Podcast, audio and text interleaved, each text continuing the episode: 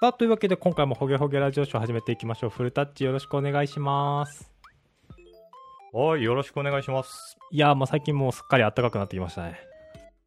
いや、めちゃめちゃあったかいですね。もう夜もだいぶあったかくなってきて、本当ですね。なもんうか、暖房とかなくてもいけるという、ちょっと過信をして、そうそう。やっぱりつける毎日をあ、暖送房ら使せってていたまだすいてますけども。はい、なんか今がちょうど気持ちいいなと思って、なんか昼間とか夕方とかも暑すぎず寒すぎずみたいな、春の陽気をね、若そう干っすね感じたりしつつですけれども。春ですね、今は。最近なんか僕のねその春の陽気にねうつつを抜かしてた僕にドロップキックをねするような事態が起きましておう先日ちょっとですねあのメールボックスの整理をしてたんですよ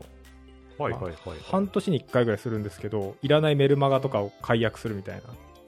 なはいはい、ありますね。でその時にあこのサイトもうしばらく使ってないから解約しようって思ったことがあったんですねはいはいはい、ありますでそれねで。解約しようとしたらまあ解約の仕方がわからないサービスでありますね。ありますよねで結論、はいなんかユーザーのセッティングスとかからなんか解約できるパターンって多いじゃないですかアカウント情報とかからそうですね。うん。けそこはアカウント設定に飛んだ時のページのフッターにあるんですよちっちゃい文字で なるほどなるほどなるほど。解約フォームみたいなのがねしかも背景となんか似たような文字の色しててもう絶対に見つけさせる気がないみたいなまあ、そうでしょうね。でこれいわゆる、まあ、ダークパターンってやつなのかなっていうふうに僕はあの触りながら思ってたんですねはいはいはいはいはい。それたちこのダークパターンって聞いたことありますかダークパターンはありますよ。はいはダークなパターンですよね。い ウェブサイトのダークなパターン でまあ今日紹介する方がこのバダークパターンについて書いてある本で「ザ・ダークパターンおうユーザーの心や行動を欺くデザイン」という本になっていますおー大丈夫ですか、それ。その配信したことにより僕らがアンカーからバンされるとかないですかね。 消されちゃう消されちゃうとかないですか大丈夫ですやダーク闇に触れちゃった か闇に触れちゃうとちょっ大丈夫と怖いですね。大丈夫だと思いますが、えっと、ダークパターンっていう言葉にの、まあ、なんか似たような響きでアンチパターンっていう言葉もあると思うんですねありますね、アンチパターン。はい。フルタッチこのアンチパターンとダークパターンってどういう違いがあるかって認識してますかダーアンチパターンは、まあ、言葉の通り、まあ、本来取るべきではないあ間違った手法をやってしまうみたいなイメージですよね。はいはいそうですねまあ、僕らの業界ですとよくなんかプログラミングにおけるアンチパターンとかっていうのが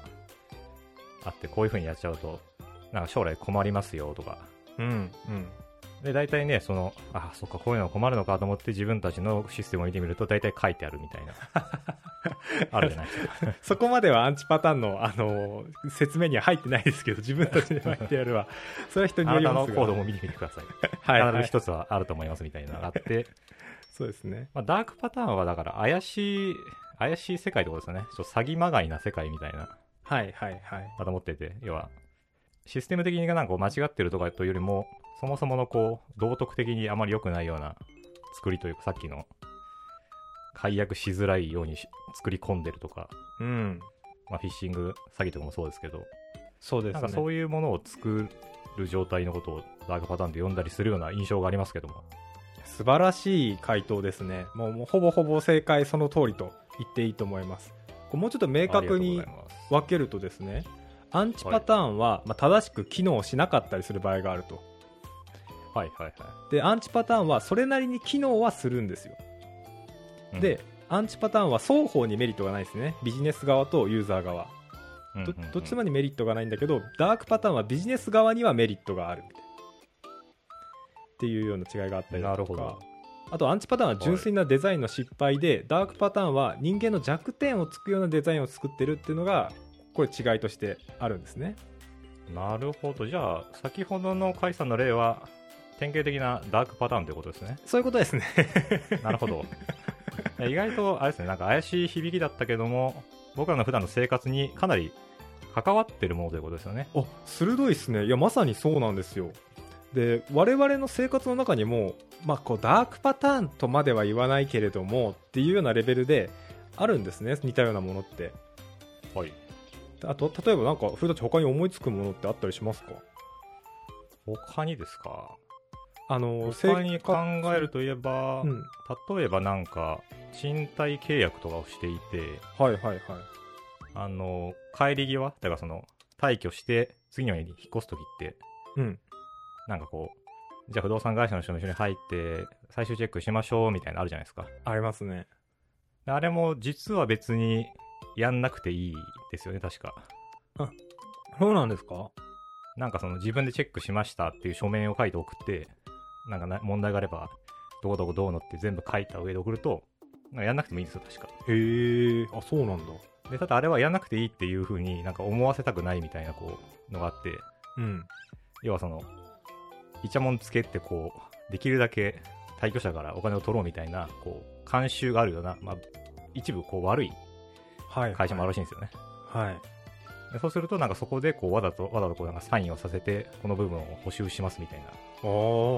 やらせるけど、実際はその、敷金とか礼金の金額で、ほん本来賄えるはずのお金みたいな、はいありますよねうん、うんとかっていうのが、その、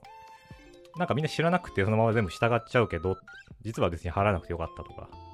いやそうですなんかそういうのあるじゃないですあか。りますね法律的には全然 OK だけど、なんかこう、相手が知らないことをいいことに、うんうんうんいろいろやるたりとか して、今の人不動産に対してあんま良くない印象を与えちゃいましたけど、いやまあそうじゃないところもあるしなんか後から揉めたりするからその場で確認したいとかっていうのももしかしたらあるかもしれないですけどねでもあ、そうそうそうそうそう。でもそういう、まあね、それがね、その善意だといいんですけど、それが悪意としても働きやすいっていう。うんうんうんうん多分ね、その他のいろんなのもそうなんですけど、全部。ななんかね、病院でも何でもいいですけど、全部こう、知識がすごいたたくさん持ってる人に対して僕らはこう、なんか教え、なんかね、こう、助けを求めるわけじゃないですか、サービスを。はいで、その時って、圧倒的に向こうの方が上なんで、うんこっちには分からないですよね、そこが。そうですねまあ、それをダダークパターンとまで呼んでしまっていいのかはだいぶ謎がありますけど、まあ、そうですねちょっとあのそういうのも含めつついろいろ話をしていきたいなと思うんですけどはい。ダークパターンが生まれてきちゃった歴史みたいなのも超簡単におさらいするとこの本ではまあ3段階ぐらいであったよっていうのがあるんですねはいはいはいはい。まず1個目がすごい僕たちにも関係している小売業界における、まあ、欺瞞と操作っていうちょっと結構厳しめのタイトルなんですけ どおー、ちょっと、やばいんじゃないですか大丈夫です かちょっとやばいエピソードに なるかもしれないですね、えっと、はまいず1個目が心理学的価格設定これサイコロジカルプライシングって呼ばれてるらしいんですけどほうほうほう。あの100円だったところを2円下げて98円とか198円とかこの端数価格を効果を使って購買欲をかきたてるみたいなのって、はいはい、よくありますよね。よくありますよね。ね。これは消費者にも受け入れられているような手法としてありますと。で、似たようなので、おとり広告とかで、こう売る気のない商品をチラシでバーンって全面的に出して、見せて、で、為替に、か買いに来た人には別のものを提供するみたいな、あ、それ売れちゃったんですよ、みたいな。はいはいはいはい、ありますね。これ、景品表示法違反なんですけど、でもなんはかい似たようなのじゃないんですけど、大きく見せるで言うと、〇〇ペイみたいなサービスで、1万円キャッシュバックみたいなのをやって、実際は、なんか3000円以上の買い物で500円キャッシュバックを丸買いできるみたいなのって、ありますね。 1万円キャッシュバックっていうこう見た目と反して、あれみたいな、肩透かし食らうこととかってありませんかいや、もうだいぶそういうのありますよね。あの、ある、丸買いできる、まあなんとかペイになってからあんまり出会うことななくなりましたけど、なんか昔だとこう、商品券1万円分プレゼント、500円のやつが20枚いきますみ たいな。とか、なんかね1回につき1枚しか使えませんとか、あと、いや、これ実質1万円って言うのかなみたいな。そうそうそうそうそうそう。あるし、そうですね、そのさっきの、本当は、なんですかね、刑法違反、景品表示法違反みたいなやつは、なんかあれですよね、一時期、あの、某寿司屋が盛り上がってましたよね、確か。、ありましたね、なんか本マグロかなんかあるあるって掲げて、実際はなかったとかでしたっけなんか、そうそうそう、なんかそういうのも含めてですよね。。そうですすね、そういうのも含めてです、ね、どうせわかんないでしょっていう気持ちを込めて、ちょっとこう、持っちゃって、うん、後でバレて大惨事みたいな。そうそうそうそう、まさにそういうことですね。はいはいはいはいはいはい。で、あとはその次の潮流として、まあ、ナッジっていうのがありましたと。ナッチなナッチナッジって、あの、フルタッチもな聞いたことありますよね、多分。あー、ナッジ。ナッジ。ナはッいジですね。ナッジはいですはい。はい。押す方の方ですね。そうです、軽くそうです。はい。これが、あの、リバタリアンパターナリズムっていう、まあ、穏やかな介入うんよくもうよくわかんないですね。 リバタリアン、バカナリズム。そう、もともとあったリバタリアンって自由主義、まあ、個人の選択をあの尊重するっていう考え方、はいはいはいはいはい。と、パターナリズムっていう強い権威ある人が介入する過長主義とも呼ばれるんですけど、この2つを合わせて、リバタリアンパターナリズムはなんか穏やかな介入主義っていう考え方おらしくて、まあ、個人の自由をある程度尊重しつつ、穏やかにちょっとこっちの方がええんちゃうみたいなのを出していくっていうものなんですけど、お。はい。なんか、ちょっと聞いた感じだと、別に、ダークパターンっぽみはあまり、なさそうですけど。そうですね例えばレストランのメニューってあの開いた時にパラパラめくって一番最初と一番最後のページに載ってるものって真ん中ら辺に比べるって、載ってる商品に比べて20%ぐらい選ばれやすいらしいんですよはいはいはい。なるほどなるほど。でそういう最初と最後に健康的な食事のメニューを置くことによって消費者の健康を促進していくみたいなのがこのリバタリアンパターナリズムナッジの効果みたいなので挙げられるやつなんですはいね、はいはいはいはいはい。でこれはまあ消費者の体験をより向上させるものとして使われてるんですけど、逆うにん自分の利益のためにこうやって悪用するナッジ効果っていうのはスラッジって呼ばれるらしいんですね。おー。っていうまあ区別があるっていうナッジのがっていうのがあってその後にグロースハックっていうのがまた潮流としてくるんですね。はいはいはいはい。君たちグロースハックの本とかって読みましたグロースハックの本はそうですね。グロースハックはもう、だいぶ聞かなくなりましたよね、単語としては。最一時期近そうっすね多分10年ぐらい前とかもうグロスハッカーみたいなのが大流行りしてた印象ありましたけど、してましたね。はい。でまあ、なんかお金をかけずにまあ分析施策効果測定みたいなサイクルを回して、まあ、マーケティングプロダクトにコミットしていくみたいな、でまあありますね。古くはホットメールがこうメールのフッターにアカウント作りませんかみたいなのを入れてたらそこから登録者数がガーッと増えたみたいなはいはいはい。っていう、まあ、こういう、まあ、オフラインのところから、まあ、ナッジとかグロスハックっていう、まあ、どんどん IT の方向に寄ってくるんですけど、まあ、こういう潮流を経てダークパターンっていうのが生まれてくる、まあ、土壌っていうのが出来上がっていったんだっていうふうにう考えられてんますねなるほど。深いですね。でまあさこっんきの、はい、リバタリアンナッジじゃないな、リバタリアンパターナリズムですかね。最初と最後にいい感じのものを配置しておく戦略ですよね。あそうあが、まあ、具体例の一つですね。はい、、はい、これってあのまたちょっと繰り返しの不動産になっちゃうんですけどはいはいあの別に不動産業界にあの悪意があるわけじゃなくはいて、なんかありましパたッと浮かかんだらそうなんですけど、あの家とか借りるときって、うん。はじめにこちらの、こっちの希望を言うじゃないですか。はい。駅徒歩10分で、うんぬんかんぬんで、みたいな。うん。で、初めに大体それにマッチしたの出してくるんですけど、なんか最後の最後のなんかちょっとこう疲れてきたぐらいのタイミングで、ちょっと駅徒歩15分なんですけど、みたいな。うんうんうん、うん。予算もちょっとオーバーするんですけど、いい物件がありまして、みたいなのあるじゃないですか。はいはいはいはい。あれってそれに近いんですかね、もしかしたら。ああ、それな感じがしますね。最初と、まあ、これ今回の場合最後ですけど、最後に、うーんって思わせておいて、パラッと最後のページめくったら、ちょっと高いけどいいのが見見えて、うん。あ、じゃあこれにしちゃおうかな、みたいな。ああ、なるほどね。とか。 とかそういうのも大きいですよね。まあ見せ方なんですけど、それで結局、ユーザー側がハッピーだったら、OK なんですよ。これちょっとやっぱ、この本でも難しいって言われてるんですけど、ダークパターンなのか、ただのアンチパターンなのか、あるいは普通にナッジなのかって、見分けるのが結構難しかったりすることもあるんですよね。そうですね。まあ、アンチパターンはね、露骨にお互いが損してそうだから、すぐ分かりそうなもんですけど、そうですね、アッジとダークパターンの線引きがだいぶ曖昧ですね、なんか。そうですね。まあアン、アンチパターンも、まあ、け意図せずダークになっちゃうとかもあると思うんですよ、形としてね。あのなんで、まあ、結局、作る側の意識がどこに向いてるかってところは結構大きいんですよね、そのダークパターンって結局。はいはいはいはい。なので、出来上がったものからだけ必ずしも仕分かれないんだけど、ユーザーから見たらダークパターンに見えちゃうよねっていうケースもあるみたいなね、ことがありまして。あ、それって、あれですよね。例えば、ななんか例えが難しい。ちょっと例えようとしたのがちょっとあんまり言いづらかったんで、ちょっと今今選んでますけど、なんかあの自分の好きなアーティストとか、自分の好きなものとかを、うん。ものすごい友人、知人に勧めるみたいなやつあるじゃないですか、例えば。はいはい。だからああいうのも、えっと、本人としてはすごくこれが最高だと思って進めるけどうん。相手にとっては別に全然最高じゃない場合ってあるじゃないですかああ、はい、ありますね。これはある種のダークパうんダークパターンではないですかねこの場合だとこれはアンチパターンなのかな結局どっちともデメリットになっちゃってるから。でもねねでもなんなら最終的に強引に腕引っ張ってでもライブ会場に連れてくみたいなあ、そうね。で行く行くとそのつれ、まあ、それもなんか別に連れてった側もハッピーではないです よねなんかでもそれでいけたっていうのが、まあそうそれです自ね体がハッピーだそったのら推しのライブチケット代を下ろさせたっていう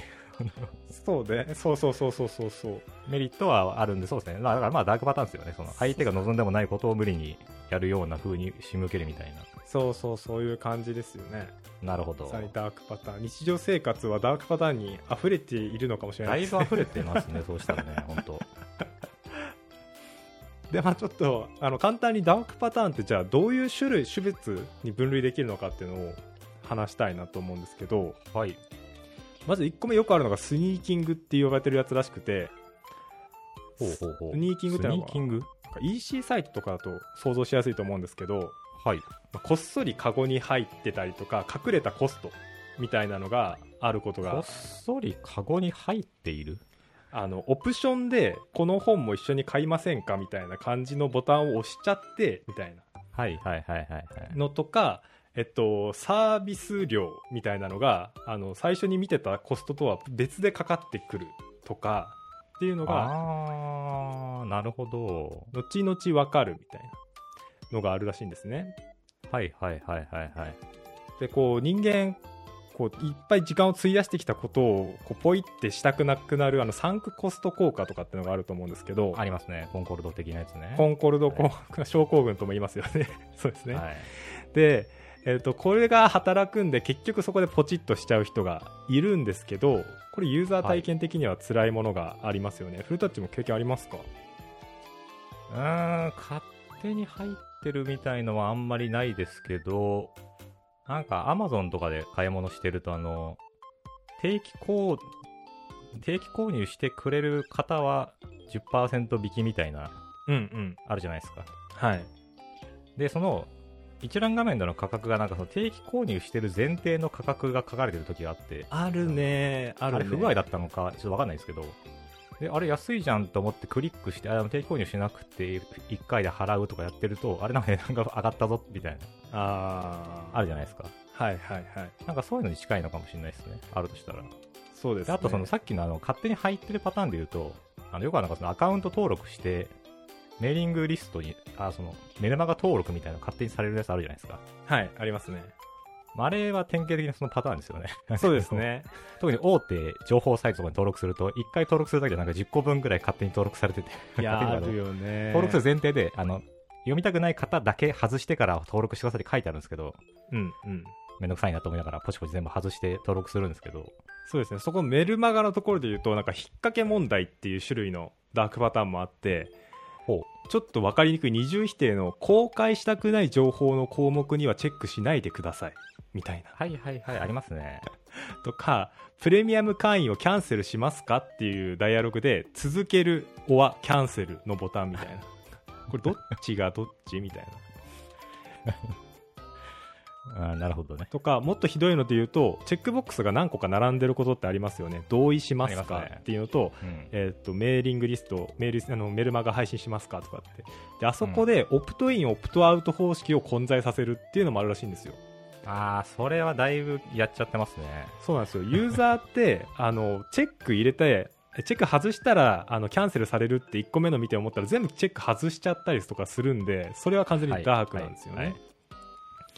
でまあここから見て取れるように、まあ、人間っていうのは、まあ、認知能力が意外と低くてウェブサイトなんてリラックスして見てるもんだからそんなキビキビ見てないわけじゃないですかそうですね。でまあ我々ウェブエンジニアとかだったらねもうちょっと気張ってなんかダークパターンないかなとかって目を皿にして見ることはありますけど、うん基本的にお父さんお母さんの世代とかそんなやってると思えないんですよまあやってないでしょうねもう自然に全て入ってきて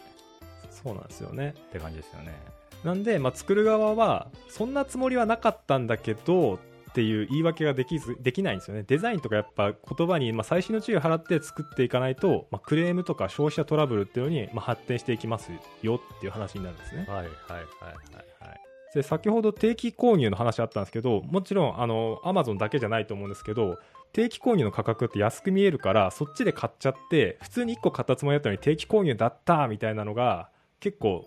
あのコロナ禍の時とかにカスタマーセンターとかに問い合わせがバンバン来てみたいな結構トラブったらしいんですよなるほどなるほどっていうのそうでがすよねあのデフォルトが定期配送の方に確かチェックが入ってるのでそうそうそうちゃんとチェックせずによっしゃワンクリック購入やとかってやっちゃうとその勝手に定期購入として入っててなんかうん次の月にも来て、あれ注文してないけどみたいなことが起きちゃうとそうなんですよね、まあ、そういうのはなんかネガティブオプションって言って解約待ちするパターンですよねとりあえず契約約させて解約待ちでなんかこれを読んでてすごい思ったのは先日僕ちょっとジムの入会しに行った話した気がするんですけど、はいはいもう僕も今全く同じ瞬間に思い出し ましたねはいあの水の水の話を思い出しましたあの時ってあのー規約情報とかの説明を受けずここにサインしてくださいとだけ言われて書類にサインをさせられるっていうのとオプションを、あの絶対に入れなきゃいけない解約はその場でできないっていう最強の ダークパターンのあのフルコースみたいな やつだったなっていうのをちょっと読んでて思い出しましたね。ありますねはいであのこの解約待ち思考のところでちょっと面白い話がありまして、はいはいまあ、これネガティブオプションとか押し付けって言われるんですけど逆にネットフリックスは顧客ファーストで考えて1年間アクティブでないユーザーに解約を促すメールを送ったらしいんですよおおすごいですねでこれは何でかっていうとネットフリックスは、まあ、どのようにして顧客を喜ばせライバルが真似できない方法で収益を拡大できるかってところに重きを置いてたらしいんですねでこのなるほど行為って他のなんですかね横並びのサービスって多分そう到底真似できないと思うんですよ普通しないじゃないですかそんなこと いや、普通、そうですよね。してき、してもらった記憶があんまりないですもんね、各種サービス から。そうそうそろそろ一だ年か間ら、あの、 最近、注文してませんけど、なんか追加で注文してませんかみたいなのしか来ないですよね。 そうそうそうそうそうなんかそれってでもすごいユーザーからしたらあなんかいいなってこうブランドイメージがやっぱ上がるしこうやってやるうとんニュースに取り上げられるし現実この本にもネットフリックスは1円もお金払ってないのにこういう宣伝をしてもらってるわけですよねはいはいはい、はってい。いう意味意味でブランド力っていうのが、まあ、底上げできるっていうのがあるなというふうには思ったんですね。なるほどね。でもう一つこのネットフリックス関連の話をちょっとだけするとこのネットフリックスの創業者の人ってもともとブロックバスターっていうこのレンタルサービスを使ってたらしいんですよ。ネットフリでネットフリックスも昔はなんかビデオとかのレンタルサービスだったのかな確か。ではいはいこのブロックバスターで、あのーこ創業者の人が延滞金で40ドル払っちゃってめっちゃ延滞してたみたいで、うん、でこれやだなって思ってネットフリックスを作ってうちは延滞金取りませんってしたんですよおーでブロックバスターは収益の15%がその延滞金によるものだったらしいんですけどネットフリックスの創業者は顧客のペナルティが収益源になっているサービスが長続きしないっていうふうに考えて、えっとそういうふうに延滞金を取らないっていうふうにしたし1年間アクティブでないユーザーには解約メールを流すっていうサービスを行ったとなるほど。でも結果的にコンバージョン率が5%低下して6000万ドルの損失が出たらしいんですけど はいはいはいはい。でもそれでも顧客と強固な信頼関係を築いて世界的なブランドを築いてコピーされないブランド長期的なアドバンテージになるものっていうのがそこにはあるとで AB テストで全てを測ることはできないんだよねっていった結果その年の最も信頼できる企業でトップ10入りを果たすっていうのをやってんのけどあーあー、あー素晴らしいですね。ネットフリックス。でこのダークパターンのこの正反対をに行ってるわけですよね行動としてはうん。ライトパターン。ライト、 ライトパターンそうですねブライトパターン名前があるのかどうかは知りませんけ どね。まあこれで結局これ何かっていうとこの本で伝えたいことないかっていうとダークパターンをこの生み出すものっていうのはさ何もすっごい悪い人が作ってるわけじゃなくてその企業で作っている、まあ、KPI とか KGI とかに沿って数値で見た時にこの数値っていうのは過大評価しすぎてそこを達成するためにダークな手に染めてしまうみたいなはいはいはいはい。それでユーザーにメリットがないことをどんどんやっちゃってでも数字上は業績とかが上がっていくわけですよねそうですね。でもこれってもうなんかあれです怖いなと思ったのがもう覚醒剤みたいなもので多分一回それやっちゃったらそれやめないともう業績って保てないんですよねまあ、そうでしょうね。基本的にはうん。だからこのダークパターンを生み出しているのは他でもない我々実証者で、まあ、そういう過度なプレッシャーのもとで結果的にユーザーに背を向けたようなデザイン設計が生まれちゃってるんだなという話がありましたとなるほど。でそれをなんとか脱却するために KGI、KPI というのが経営的な指針だとしたらノーススターメトリックっていうのを用意しましょうって話でノーススターメノーススターメトリックノーススターメトリックですね。北極星とかですかあそうですねでこのノーススターメトリックっていうのがこうユーザーの体験も含めた目標として置かれていてさっき言ったみたいに KGI、KPI で手段が目的と入れ替わらないようにするために用意しておくものなんだよとなるほど。例えば Slack は2000回以上メッセージをやり取りしたグループの数1ヶ月の2000回以上メッセージをやり取りしたグループの数っていうのをこのノーススターメトリックに置いてますとかおー。 Spotify だったら音楽の総再生時間とかほいほいほいほ。Amazon だったら1ヶ月あたりの購入回数みたいないなるほど。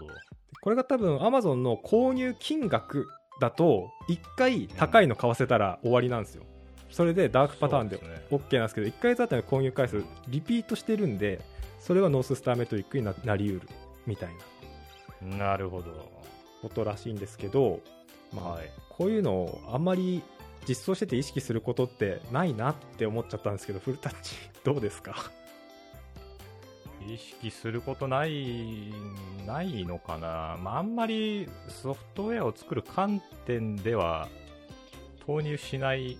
感覚な気もしますけどね。こういうのって。あの要件定義とかそういう時はいい必要ですよね。要件定義、まあそうですね。まあさっき、例えばさっきのあの解約ししにくい問題とかっていうのも、うん。まあ要件定義するような時に、まあ多分揉める、揉めてるんだと思うんですね、一回は。ああ、なるほ ど。はいはい。いやいや、こんな、くえー30回クリックしないと大会できないのなんて良くないですよ、とかっていう人が多分一人ぐらいいたと思うんですけど、はいはいはい。いやいや、それだと KPI が未達になっちゃうからさ、みたいな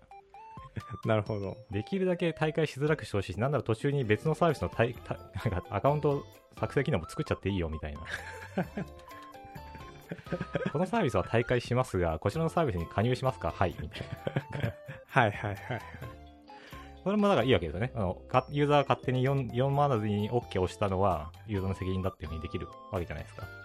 まあそう理で屈とすね。今のところそうですね。はい。そうまあ、ただね、それが企業の信頼はすごく失墜させることになるのは間違いないんですけど、そうですね。まあ、そうですよね、目先の売り上げとか、KPI とかね、目標とかを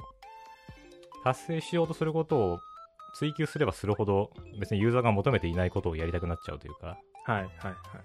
うのはだいぶありますから、なんか以前、そのフォームの話、あ、その、甲斐さんがね、ジムで、フォームが大変でしたって話をした時も、多分なんか似たような話をした記憶があるんですよね。うん。その、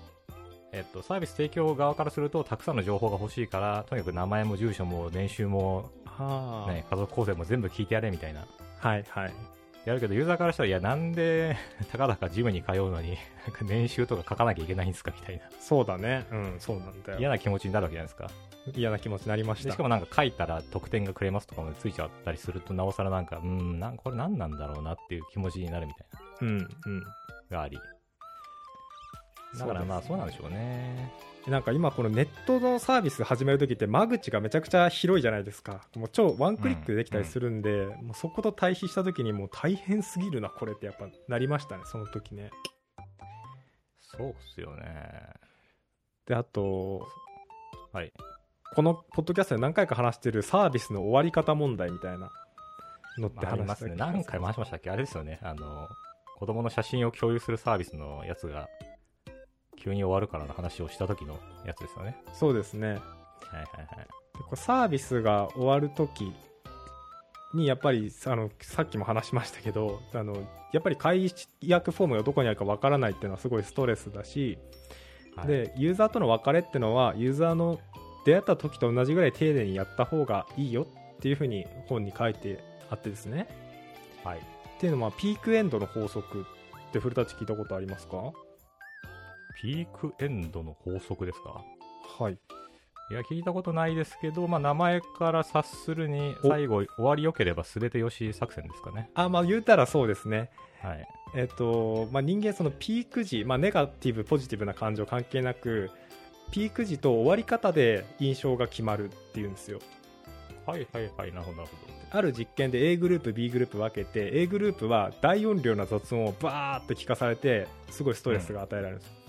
ど。うん。で B グループは大音量の同じ雑音バーってやった後にちょっと幾分マシな雑音を流して、まあ、それも不快なんですけどそれを聞かせるんですよほうほうほうやった時に後者の方が不快度の評価が低かったっ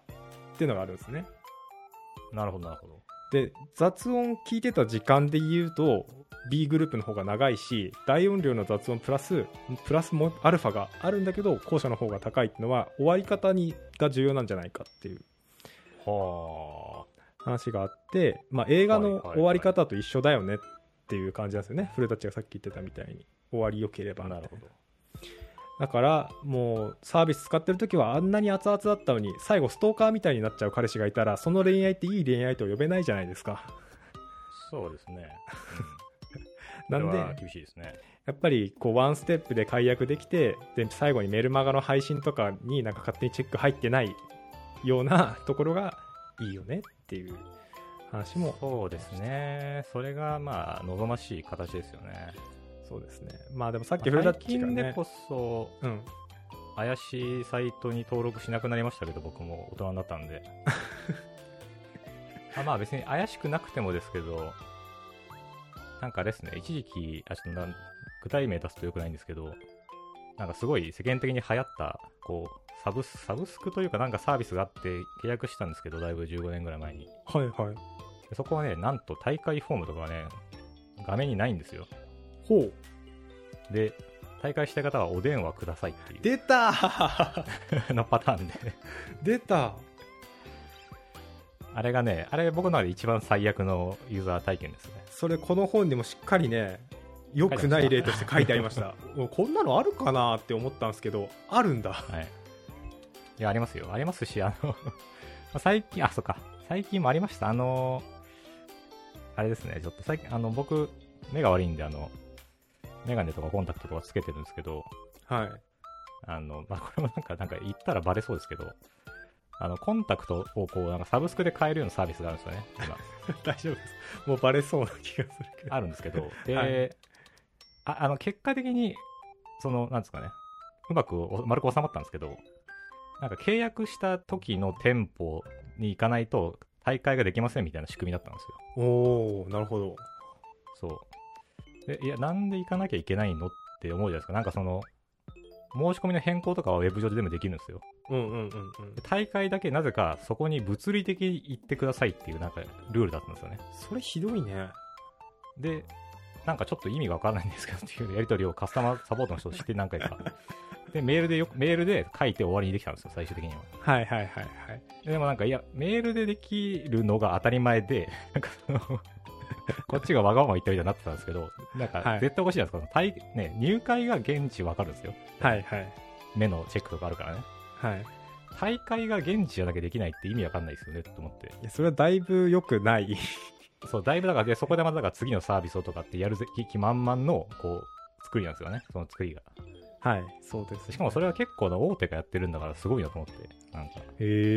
へえいうのはありましたね。今思い出しましたけど。いやそうなんですよ今の話すごく素晴らしいエピソードを語ってくれたんですけど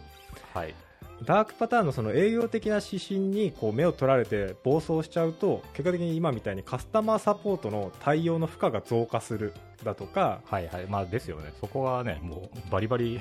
しわ寄せがいくような気がするんですけど。で EC サイトとかだと返品率が増加するだとか SNS はいではいネガティブなレビューが出回る、で顧客も従業員もそういう環境にあるからネガティブな感情を与えちゃったりとか消費者トラブルに発展して最悪訴訟問題とかっていうこともはいはいはいはいあり得るからまあダークパターンって、まあ、言葉の通り本当にダークなパターンなんだよってことを認識した上で間違って手を染めないようにダークパターンダメ絶対っていうふうに伝えて僕からま話あしてね、、なんかやっぱでもあれですよね。ビジネスをこうする側の気持ちからするとさっき言ったみたいな、いやでもこうした方が解約率が減らせるからとかっていう気持ちがやっぱ芽生えちゃうんでしょうね。ちょろっちょろっと。そうですねうん。でもそれはやっぱりもう本当短期的だからもう今気持ちよくなるためだけにやって長期的には辛い選択をしてるからやめられないからそしてそれは。っていうので、まあ、さっき古舘が言ったみたいにお客さんがどうしてもって言って作るパターンっていうのはしょうがなくあると思うんですよ解約ちょっと分かりづらくするとか、でもこっちから、じゃあ文言ちょっとこういう誘導する文言にしましょうよそしたらクリック率上がりますよみたいな勘違いしてマーケティング気取りで言っちゃダメですよってことを肝に銘じてほしいっていうことだと思いました私は。なるほど。はい。という感じでしたが、フルタッチ、日常にも溢れているダークパターン、ウェブサイトにも溢れていて、まあ、結構疲れますよね、そういうウェブサイト見てると。まあそうですね、もうその辺はやっぱ長いことインターネットをやって、自分たちもソフトウェアを作ってる側の立場からすると、まあパッと見でなんか分かってきますよね、だんだんと。わかりますね。作戦というか。すあごいちょっとこのフッターの右下ら辺にちっちゃく入ってるんだろうなとか、 感覚があるので、やっぱり。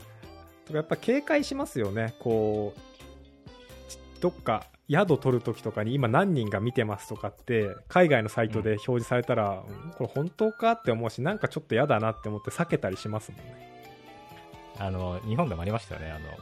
今、今だけこの塾の入塾の価格が19万8000円って言ったあの JavaScript のコードで、あ、そうそうそうそうずそう。ーっとあと残り23時間59分で表示され続けてるみたいな。もうそれ完全に景品表示法違反なんで、もう通報しちゃいましょう、そういうのはね。はい そういう専用的なやつはダメなんで。でもやっぱ、効果があるからでしょうね。でもね。そう考えたらですね、知らず知らずの間に何かをやっている可能性もあるかもしれないってことですよね。いや、そうなんですよ。だから、リリテラシーをつけてほしいんですよ、この本読んでみんなにね。リテラシー、うーん、なん、なん、なんていうんですかね。なんか例えば、ユーザーがこうアクセスして、なんか操作すると、アクティビティログみたいのがパッと出たりするじゃないですか。はい。 Facebook とかだと。はい。あ、もう今ないのかな昔はなんかあったと思うんですけど。で例えばなんかな何をしても何もしなくても、なんかユーザーのこう、テーブルの情報が書き換わって、常にアップデート日付が最新のにどんどんどんどん書き換わってたりすると、うん。なんか別にユーザー何もしてないけど、アクティブユーザーがたくさんいるようになんか見えちゃうみたいな。例えば。ああ、なるほど。だから実装上の不具合で、なんかユーザーに、あらぬ、こう、間違ったことを教えてるみたいなことも、なんか水面下であったりするのかなとふと思って。まあそうですね。それ不具合か、狙ってないのかは、結構わかんないですけど そうね。狙ってやるのはもちろん論外ですけど、だから僕らも、なんか無意識のうちに、まあこういうもんかって作ってったけど、よくよく考えると、これってユーザーに間違った印象を与えてるなっていうのが、実はあったりするかもしれないってことですよね。あそうですね。そうです、そうです。うん。そういうのに気づいてほしい。気づく、ね、これは何ですかね、そのダークパターンの本を読んだところで多分、なんか、解決策を学ぶことにはなるのは難しそうな気がちょっとしてて、まあそういうマインなドんをか作ユるーザーの気ち。持ちになって、もう一回見直すとか、そういうアプローチが必要ってことなんですかね。そうですね。はい。あの、アンランの時だったからちょっと覚えてないですけど、あの、自分たちのけ携帯の契約をしてくるみたいなああ、そうですね。そうですね。とか、ああいうのをやらないと見えてこないところなのかもしれないですね。そうですね。まさに最後はそういう話で締めくくられていてこの本はおうあの11個の星を目指すっていう話なんですけど、 11個の星はい、サこれッカーとかですかえ サッカーさあ11だからねいや違います、は えっとあ、そういう話じゃないですね。エアビーの創業者の人の話で、はい今あなたのサービスはどんなサービス提供したら顧客から5つ星がもらえますかってまず聞くらしいんですよおうおうでこうこうこうですねって答えてじゃあ6個7個の星がもらえるサービスってどんなんですかって聞いてで最後におー10個11個星がもらえるユーザー体験ってどんなんなんでしょうねって考えてみましょうそしたらダークパターンなんてきっとなくなるはずさみたいな感じのことを最後締めとしてありましたなるほど。ちょっと、なんか、あれですね。 ちょっとややらせ感がありますけど、最後だけは。10個の星で11個だったらいいですけど、5個から始まるんですね、それは。まあ5個からですね5個から始まって、2倍以上の星をもらうためにはどうすればいいかということが。そうですねなるほど。なのでまあユーザー視点に立ってっていうのはまあまさにそういうことなんじゃないかなと私も思いますこれでもここから見えてくるポイントとしては、そのユーザー視点で見るということを常にやり続けなければならないという話ですよね、ある意味。まあそうですねあまあ、ダークパターンにはまらないかっていう意味で言うと、まあ、要所要所で考えていけばいいんですかね、その画面の動きとか、メールが必要以上に飛ばないかとか、うん解約がしやすいかとか。そうですね、そういうことですよねそうね。とか、まあ、一個一個のまあボタンの文言だったりとかにしても、とかボタンの色とか、大きさとか、うんまあ、いろいろあると思うんですけど、そういうところで、まあ他の人が作ってきたのを見て、あーなんかこれ、もしかしたらダークパターンになっちゃってて、逆に使ってる人が使いづらいかもよっていう視点を持てるかってことですね。ああ、なるほど。なので、この本に僕は全然紹介してなかったダークパターンの種類ってもっといっぱい載ってるし、具体例も載ってるんですよ。で、そういうのをはい見た上で、あこれってもしかしたらダークパターンになっちゃってるかもっていう想定しない動きになっちゃうかもユーザーがっていうのに気づける視点っていうのは少し与えられてるかなと思っていますなるほど。なので気になる方はぜひチェックしてみてくださいということで、はい。えーそういうわけでダークパターンについて話してきましたがいやーこの世から絶滅してほしいですが、まあ、そんな日は来ないんでしょうねきっとね まあそんな日は来ないですし、あなたの心の中にもダークパターンは眠っているという話ですよね、これは。あまあ言うたらそうですねはい。このね、いや、ダークパターン、ダークパターンなんて消えてくれよって思ってる人は多いと思うけど、実際、あなたもその、あなたの携わってる仕事の中とかで、そういうことをしてしまってるかもしれないってことですよね。そういうことです。ねいや、お客さん今やめなく、やめなければ来月の特別ボーナスが得られますよとかって言ってるのは、実は典型的なダークパターンかもしれないですよね。うんうんうんうん。はい、だから意外とね、日々の自分の行動が全て、ダークパターンに繋がってるかもしれないという気持ちで見直す、まあ、いいきっかけになるんじゃないですか ね。はい。い考えるとやもうまさにその通りだと思います。はい。その本、この本も、そのダークパターン怖いよって、それ作ってるのはお前だーって言われる構成になってるん で、最後の1ページペアだったみた いな。じゃあこのダークパターンを生み出したのはモグロ誰みたいなか感、じで。実装者のお前だーってなってて、おおみたいな、他人事で見てましたね。という本でございました。というわけで、はいじゃあ今日はこのくらいで終わりたいと思います。ありがとうございました。あはい、ありがとうございました。